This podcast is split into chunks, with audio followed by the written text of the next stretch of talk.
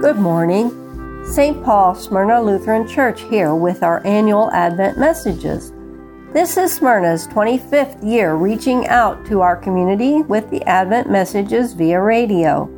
Advent is the season of preparation for the Emmanuel, God with us, coming in human form as baby Jesus.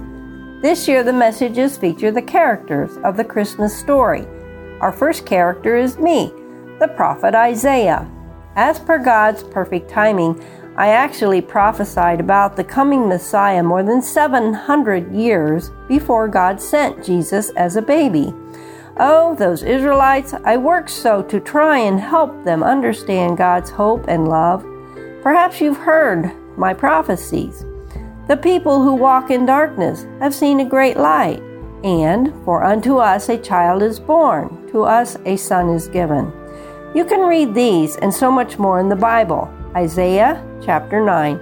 I am the prophet Isaiah. This Advent message is also available on demand at WRBIRadio.com.